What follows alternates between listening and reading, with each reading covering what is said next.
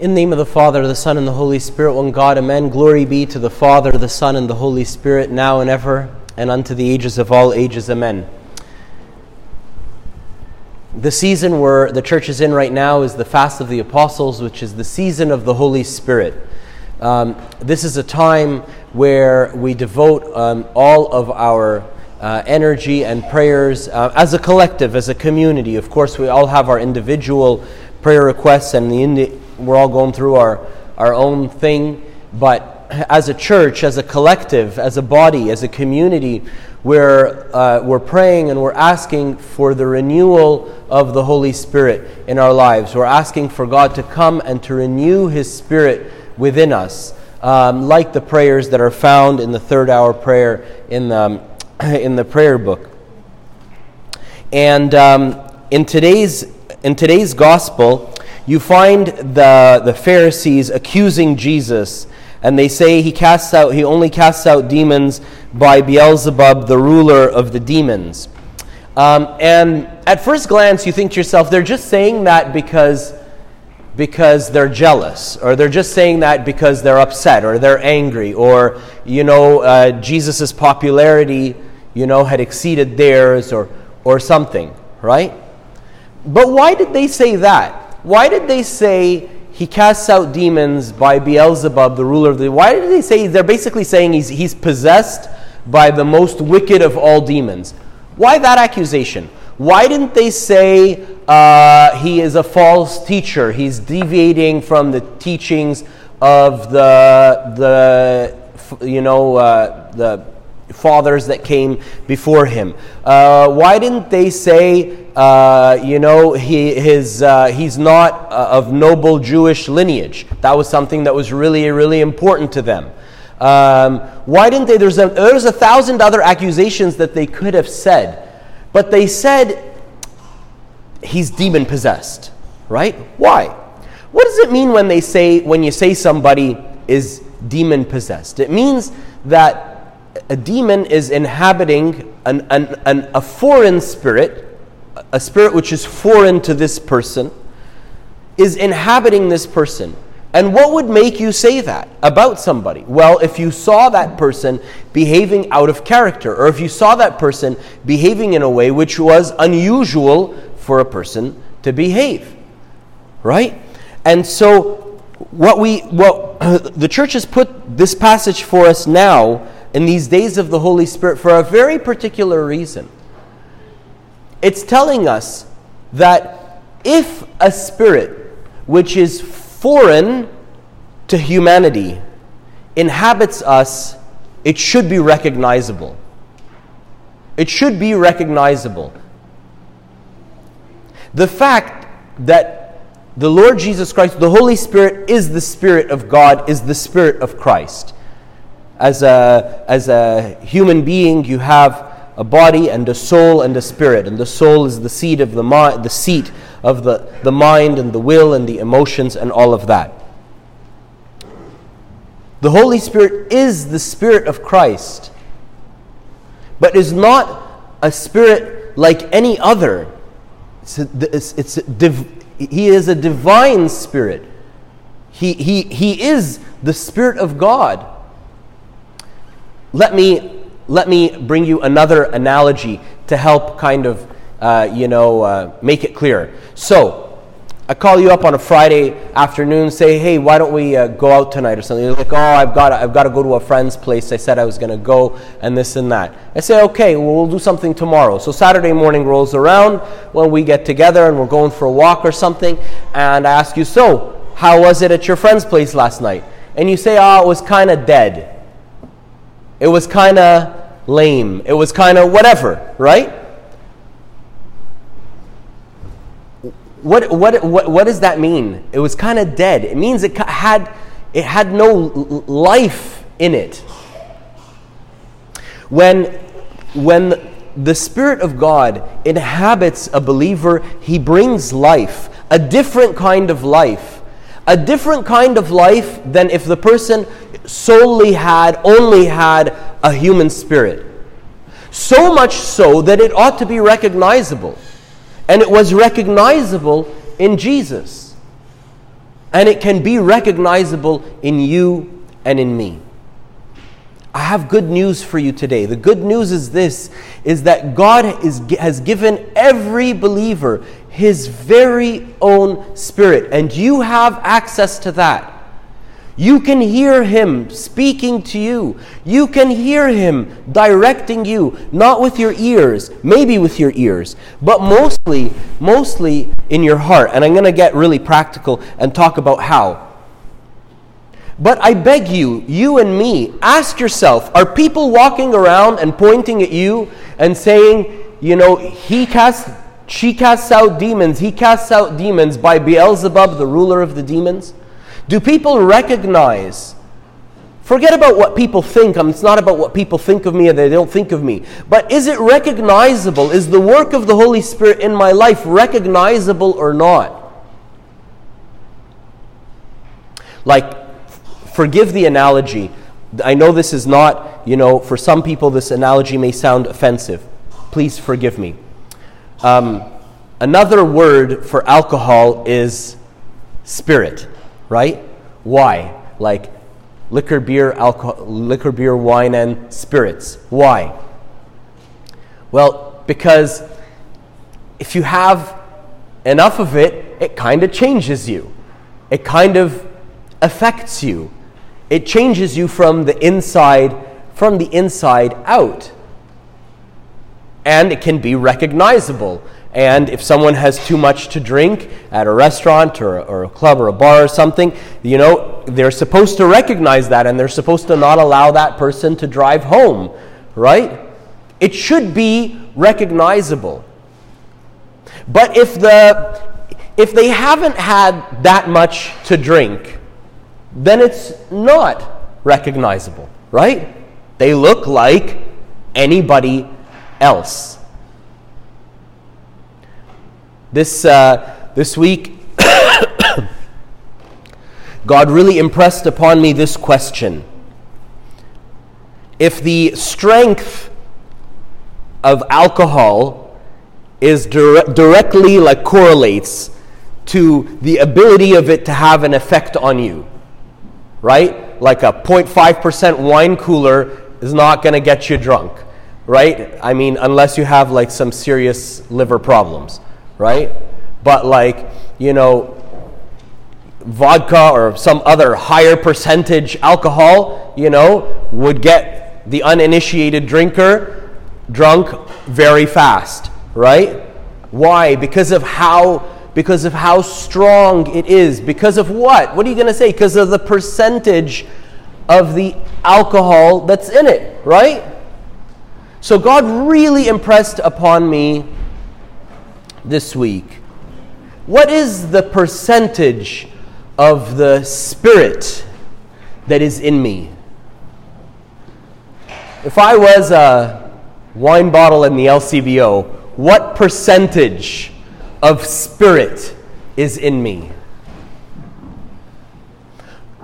Forget about a label. What percentage of Spirit is in each one of my conversations, each one of my interactions with people, in my prayer, my time with myself, my time with God, my time with people, in my work.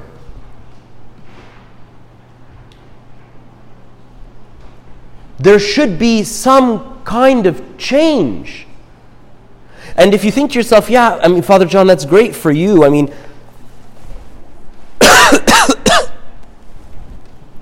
Sorry.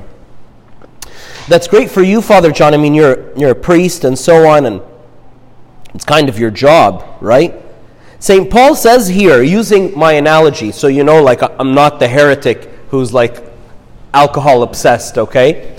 St. Paul says in Ephesians 4 18, he says, Do not be drunk with wine, in which is dissipation, but be filled with the Spirit speaking to one another in psalms and hymns and spiritual songs, singing and making melody in your heart to the Lord, giving thanks always for all things to God the Father in the name of our Lord Jesus Christ, submitting to one another in the fear of God. He gives us he gives us line by line what it looks like when we are full of the Spirit. But before that, he says something to us and he uses like the imperative verb tense.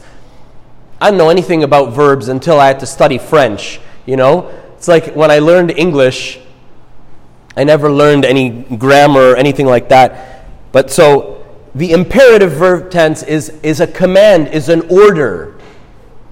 Be filled with the Spirit. It's not optional. It's not optional. Can I tell you something? It's not about whether it's optional or not. It's not whether God is commanding you to do it or not. That's not what it's about.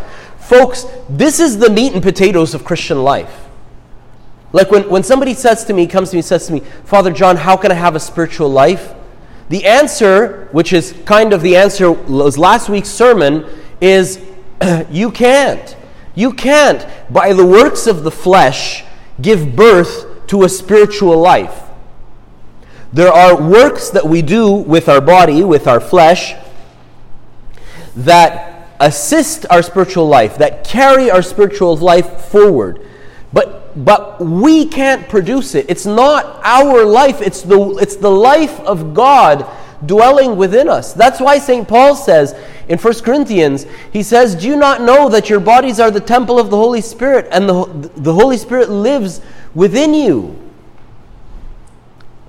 He says it in two contexts one in the context of the Holy Spirit working in our lives, and one in the context of us honoring that temple.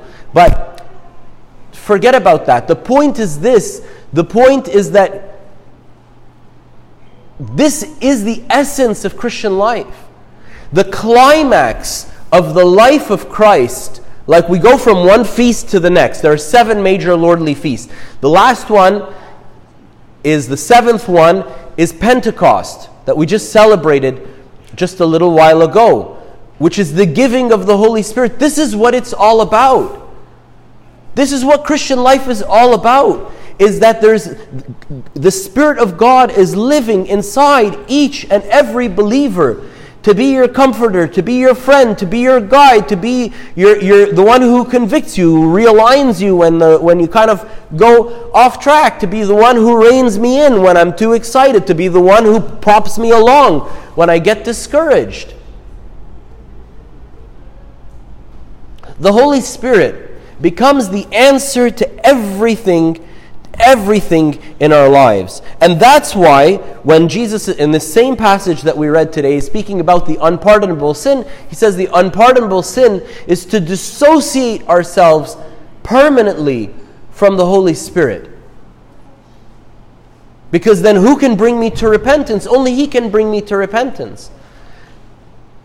I have good news for you today. I have really good news for you today that the creator of the universe, the life of the universe, Job says Job, I believe 34 17, don't quote me, I can find it for you. he says, By his Spirit, he holds the world together. If he should gather himself, to, if he should gather to himself his spirit and his breath, all flesh would perish together and man would return to dust. 34:14. Job 34:14. The Spirit of God that holds this whole world together, the Spirit of God that gives life to this world, the Spirit of God which animates everything. What's the difference between this pew um, and the person? This pew is an inanimate object. This pew is is dead. A person is alive. Why? Because they have spirit. That spirit of God dwells inside every single believer, and He is relentless. He will not leave you unless you forcefully leave Him. Okay, Father John, sounds great. How? I'm going to give you two very simple practices you can put into practice today. Two things. The first, which is very simple, is to pray and ask God to fill you with His Spirit. It's not something that you or I can do ourselves. It's not something I can do. I know that, so I accept that. So I stand before the one who can do it and ask of Him. And if your experience will be anything similar to mine, it's not going to be one or two requests after which you're going to suddenly experience the Spirit of God dwelling within you. It may be hundreds or thousands of times that you pray and ask. So, my suggestion is that every single time you pray, in the morning, before breakfast, before every meal, after every meal, when you're in the shower, when you're going for a run, say, Lord, fill me with your Spirit. Lord, fill me with your Spirit. Lord, fill me with your Spirit. Very short prayer, very easy. But whine and nag God, nag Him, nag Him, nag Him, nag Him, nag Him, for Him to do the work in you and in me. As much as Jesus said to us, Ask and you shall receive, and, and, it, and speaking specifically in relation to the Holy Spirit, He also gave us the parable of the persistent widow who went and nagged and nagged and nagged and nagged the unjust judge until he gave her what she asked for. So that's the first thing. If uh, you're not the kind of person who's going to remember to do this every single day f- from now on, um, then you can do a- another beautiful practice uh, somebody suggested to me. It's been so nice. You can uh, set an alarm on your phone, and uh, at a certain time in the day, maybe in the morning, you can take in, one of part of one of the prayers in this book. So the prayers in this book are divided into hours: first hour, third hour, sixth hour, ninth hour, and so on. In the third, the third hour is all about the Holy Spirit. If you have a, one of these beige books in the pew in front of you, you can you can pull it out and flip to page 63. 63. Right? In each hour, you'll find there are psalms and there's a gospel, and then there are some litanies. Litanies are requests. Most of the hours have six litanies, and they're numbered 1, 2, 3, 4, 5, 6. A very simple, beautiful spiritual practice somebody recommended to me recently, and I found a lot of joy in it, is set an alarm on your phone or something to ring for you every day. I don't know. A time that you know that you're going to be you're going to have 2 minutes free and and you'll have a clear mind. And pray the fourth and fifth and sixth litanies from your heart. O heavenly King, the comforter, the spirit of truth, who is present everywhere and fills all. You are the treasure of goodness and the life giver. Graciously come and abide in us, O good one. Purify us of all our iniquities and save our souls. Just as you did abide with your holy disciples, just as you did abide with your holy disciples, O Savior, and gave them peace, come also now, abide with us, and give us your peace. Save us and deliver our souls. Whenever we stand in your holy sanctuary, we are indeed considered as those who abide in heaven. O Mother of God, you are the gate of heaven. Open for us the door of mercy. Really simple. How long that take? I didn't rush through it. I tend to pray very fast. I tend to chew up my words when I pray silently between me and God. But I made a real effort to read slowly or to pray slow. How long that take? A minute and a half? You know, two minutes, something like that. Find a two minute block of time in your day, you know, 9 o'clock in the morning, 10 o'clock in the morning, whenever you know that you consistently you'll have, you'll have that minute, set an alarm that tells you to, to pray, to pray those, those litanies, the fourth, fifth, and sixth litanies of the third hour. Another practice, very simple spiritual practice I'll share with you, that brings to life, brings to life the life of the Spirit in us, is a daily communion with God reading a little bit of scripture every day with the intention of putting it into practice that day. Jesus says to us, He says to us, My words are spirit and they are life. Now, I'll ask you a question. Don't give me a Sunday school answer, okay? Don't tell me, don't tell me the answer like, you know, like you would say because you're in church. Tell, say the answer you would say if somebody at work asked you this question. If somebody at work or at school or somewhere opened a book to you and held it open to you and told you, is this, is this page in this book alive or dead? What would you say? Multiple choice, you only get A or B. Alive or dead? What would you say? It's dead, right? Once upon a time, it was probably part of a tree that was alive. But now it's gone through the pulp and paper industry, and you know now it is it's dead, right? So, Jesus, what are you talking about when you say to us, My words are spirit and they are life? I'll tell you what he's saying to us. a very practical, a very practical application of that is that when I read the words of Jesus, okay, if you're a evening quiet time person, then in the evening before you go to bed. If you're a morning person, great, in the morning before your day gets going, right? And you hear Jesus say something like, lend and expect nothing in return. And you think to yourself, when's the last time I gave somebody something and expected nothing in return. I can't remember when's the last time I did that. And it gets impressed upon your heart that this is a commandment of God. I really ought to do this. And you go to bed dreaming about this, or you go to work or school the next day thinking to yourself, I want to find somebody I can give something to, lend something to, but expect nothing in return. And all day, you've got your eyes open looking for that person that you can give something to, and they would receive it with joy and expect nothing in return. And you find somebody and you do it. what happened there? You read words printed on a page. But those words didn't just go in one ear and like sit around in my head or go in one ear and out the other. Those words went from my ear or from my eyes, whatever senses, to my mind, to my heart. And somehow something was impressed upon me that, Jesus, I should really do this. Something happened in there that made me be on the lookout, that made me, it changed the focus of my day. I wasn't going to work or to school exclusively for the purposes of work or school or whatever your primary occupation is. Now I was like going, but I had another agenda as well.